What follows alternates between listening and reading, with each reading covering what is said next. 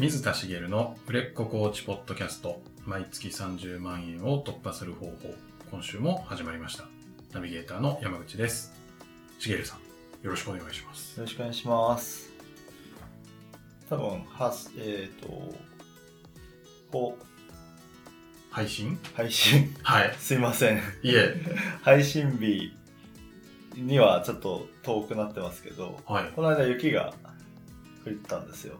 はいそうらしいですねは 家にこもられてたんですかねい。そうですねあのもう天気の悪い日はこもって仕事だとなるほど。思いましてで結構寒くて雪が降って、はいで、あの、私の家の前が公園なので、はい公園にこう、まあ、うっすら、まあ、積もるって言っても1センチもないぐらいで、はい色が白くなるぐらい。おおで道路上は全然もう車が通ったりするとはい白くもならずにみたいな感じだったんですけど、はいまあ、朝あ、えっと、夕午後から降り始めて朝起きたら、えっと、もう雨になってたんですけどはいうっすらこう白く見えるみたいな感じだったんですね、えでその日大阪は20度近く気温が上がってとかー、えなんかねすごいおかしいっすね、はい、異常気象って感じですけどほなんか雪って昔降ると嬉しくなかったですかう結構テンション上がりますよね上がりますよね、は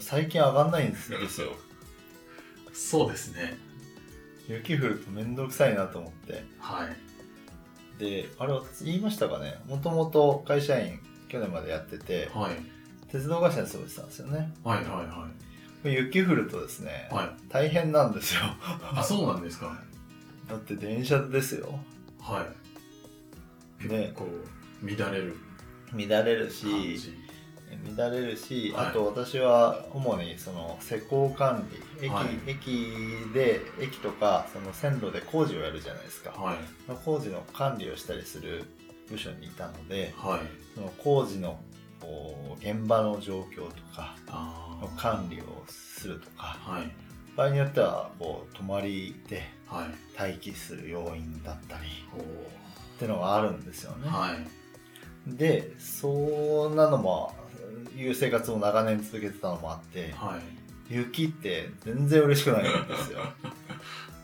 それは嫌ですねあなんかこう昔嬉しかったのにやっぱりこうなんていうか昔って損得感情抜きにただなぜか嬉しかったじゃないですか。はい何が嬉しかったんだろうって感じですけどねですよね。はいだけど今のなんかこうやっぱり雪が降ると面倒くさいとか はいなんかこうこう気をつけなきゃいけないとかうんいろいろあるので。はいっていうかなんか損得感情で考えてるんだなと思って、確かに大人になるってこういうことなのかなとそうですね思いましたもう薄汚れた大人になってしまったということですね。薄汚れてるかどうかは 分かんない雪のように真っ白なままでも損得感情があるから違うのかな 得はしないっすもんね。まあでもケースバイケースだなと思ってそこも損得感情なんですけど、はい。あの子供はがいもう少し大きくなったら、はい。あの雪が降るなら積もってくれって思うと思うんですよねああ、そうです目ね。の前公園なんで、は公園で雪だるまとか作ったら、はい。まあ子供も喜ぶだろうし、はい自分もそれはそれで楽しそうじゃないですかそうですね。でそういうんだったらいいんですけど、はい。なんか予定が来るとか、はい。なんか出かけるのにびしゃびしゃになるとか、はい。そういうのは嫌だなって。そうですね。はい。はい。何の話だったはかい話ですけど。はい。はい。では本題の方へお願いします。あの前回、あのブランディングでどうはいいうふうに見られたいかみたいなお話をしたんですけど、まあコーチングのブランディングにも関わるんですけど、はい。あのどこでコーチングをやるかっていうことについてほちょっとあのお話をしたいなとと。はい。思いますはい。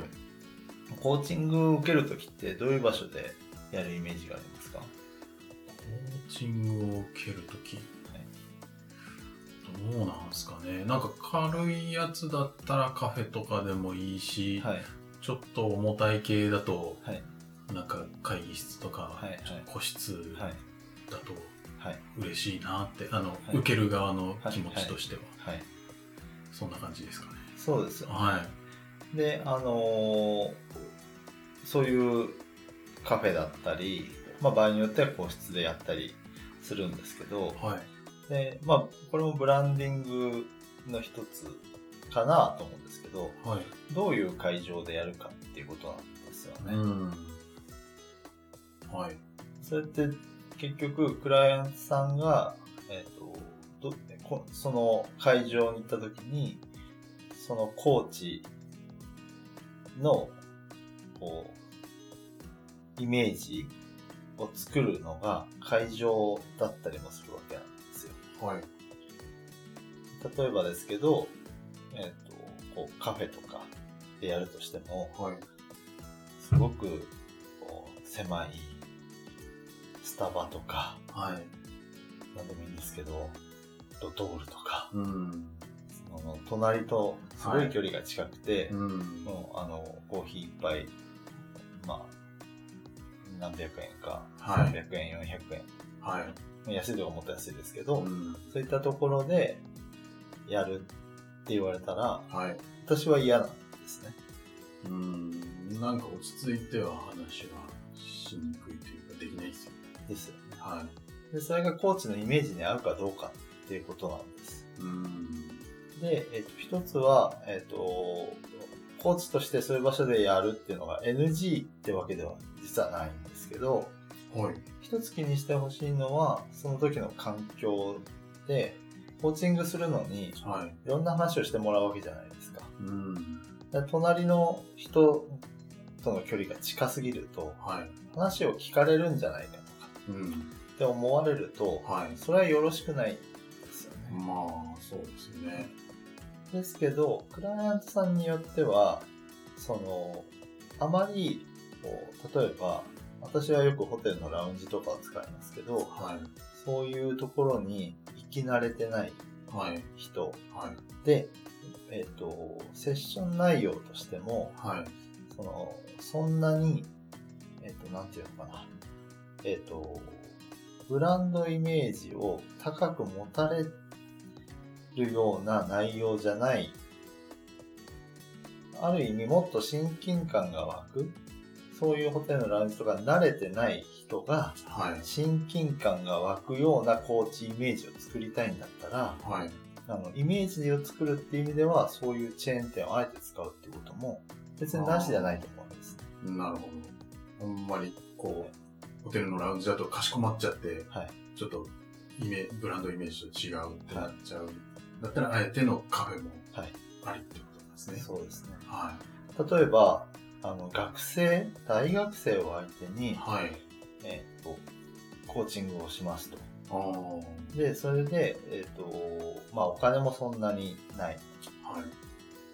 い。なのに、えっ、と、かなり高級そうな、はい。あの、ドレスコードがありそうな、はい。こう、ね、破れたジーパンなんかで入れなそうな、 はい。あの、ホテルのラウンジなんかにすると、ちょっとこう、引け目を感じたりとか、うん。その場にいるだけでそわそわしちゃったりして、はい。セッションに集中できなそうじゃないですか。うん。確そうすると、そその体、例えば体験セッションをそうしたとして、かに。はい。そうすると、あのコーチあんなこう素晴らしいホテルのラウンジでいつもセッションやってるんだっていうブランドイメージにならなくて、うん。あそこに継続したらああいう場所に毎回行くのかと思って、それがこうハードルになるパターンもあるんですあよ。あ。確かに。なので、コーチの持たれたいイメージと、はい。そのセッションをする時のクライアントさんのその心境とかもはい。加味した上でうん。場所を選定してあげないといけない。なるほど。なんかめっちゃ気使わないといけないんですね。適当にはい、ここ、みたいなのではよろしくないんですね。まあ、できれば気を使ってほしいなと思うんですね。はい。で、相手によって変えるっていうことも、これはあの実際にはい。体験セッション行くまでの関係性があると思うんですけど、はい。ある程度分かってるんであれば、人によって変えるっていうことも全然やっていいと思うんです。はい。あの、まあ、例えばスタバみたいなはい。ところじゃなくても、もうちょっとこう、スペースのゆとりはあるけど、普通の街のカフェだっていっぱいあると思うし、うん。あと、例えばですけど、こう、喫茶店、古めかしい喫茶店とかではい。やるのに、あんまり若い人は入りづらいとか、うん。もうちょっとね、例えば40代、50代の方だったら、そういうところの方が落ち着いて話せるとか、あそういうのもあると思うんですよね。あ。はい。でそういうところにも気を使ってあげると、あの、今後も継続、継続してもらうかどうかっていう、特に体験接種の時ははい。大事なポイントなので、うんあの、そういうところをこう、どこら辺の場所がいいのかっていう選定をしてあげるといいと思うんですよね。はい。私もこん、えっと先日あのクライアントさんと体験セッションをしたんですけどはい。その時に会場をちょっとその普段使ってない街でやることになったのではい。ちょっと調べたんですよねはい。でいろいろ調べてきた中であのホテルのラウンジがあったんでちょっとそこ見てみたんですよはい。結構単価が高いんですねああ。でえっとそのタワーのはい。 20何回か30何回かにあるラウンジではい。値段もですね1000円を、まあ、まあ軽く超えるというかお一杯コーヒーがいくらかまでは分からなかったですけどはまあ普通の飲み物だと1500円ぐらいはしそうなところだったのい。でなかなかですね。その方がまだあの直接お会いしたことある方ですけどはい。どそこら辺の感覚がどれぐらいの人かって分からなかったんでうん。そういうとこはちょっと一旦避けようと思って避けたんですなるほど。でちょっとまああのもうちょっと値段は下がるしあのまあカフェとこう喫茶店の間ぐらいのうんお店をチョイスしてそこでやったんですけど、はい。まあそういう気遣いをしてもらった方がその体験セッションを受けた時の印象っていうのがはい。あのまあ継続したいかどうかにはい。場所がすごく影響してくるので。確かそこを、あのいつも指定しているいい場所があるんであれば、に。はい。それはそれでいいと思うんですけど、うん。そこは人によってこの人はどうかなっていうところを見極めてもらえるとはい。いいと思うんですよね。なるほど確かに場所によってこう緊張しちゃってたら、いセッションの良さを十分にこう感じてもらえないとかはい。ありますもんねはい。なんか自分の決まったパターンでここがすごくいいっていうのがあってもいいし、まあ、相手に合わせてはいそれぞれこう変えていってもいいっていうそうですね。そうですねはい。で、その中でも、えっ、と、先ほど個室って話があったじゃないですか。はいで個室を使う時も、実はちょっと注意があって、はい体験セッションって、はい関係性が完全に出来上がってない状態でやることって多くないですか確かにその時に個室に入るって抵抗ないですか、あー確かにちょっと緊張するというかはい、多少ガヤガヤしてた場所の方がはいなんか話しやすいはありますね。ですよねはいだか。ら音って意外とそこ大事で、はい。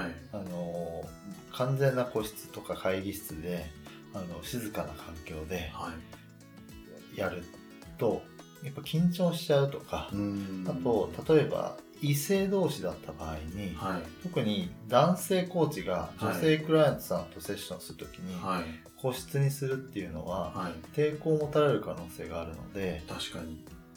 まあ、逆でもあるかな人によりますよね、はいあの女性が苦手なんだけど女性とのコミュニケーションがあまり得意じゃない人がはい。いきなりそういう場所を指定されるとその男性がちょっと抵抗感を示すっていうのもあるかもしれないですよねうん。でまあ同性同士でもやっぱりいきなり個室に入るってなるとはい。密閉された空間に、まあ、あまりまだ知らない人である意味体験セッションのあの後にははい。こうバックエンドの継続セッションのオフはいァーが待ってるわけですよね、はい。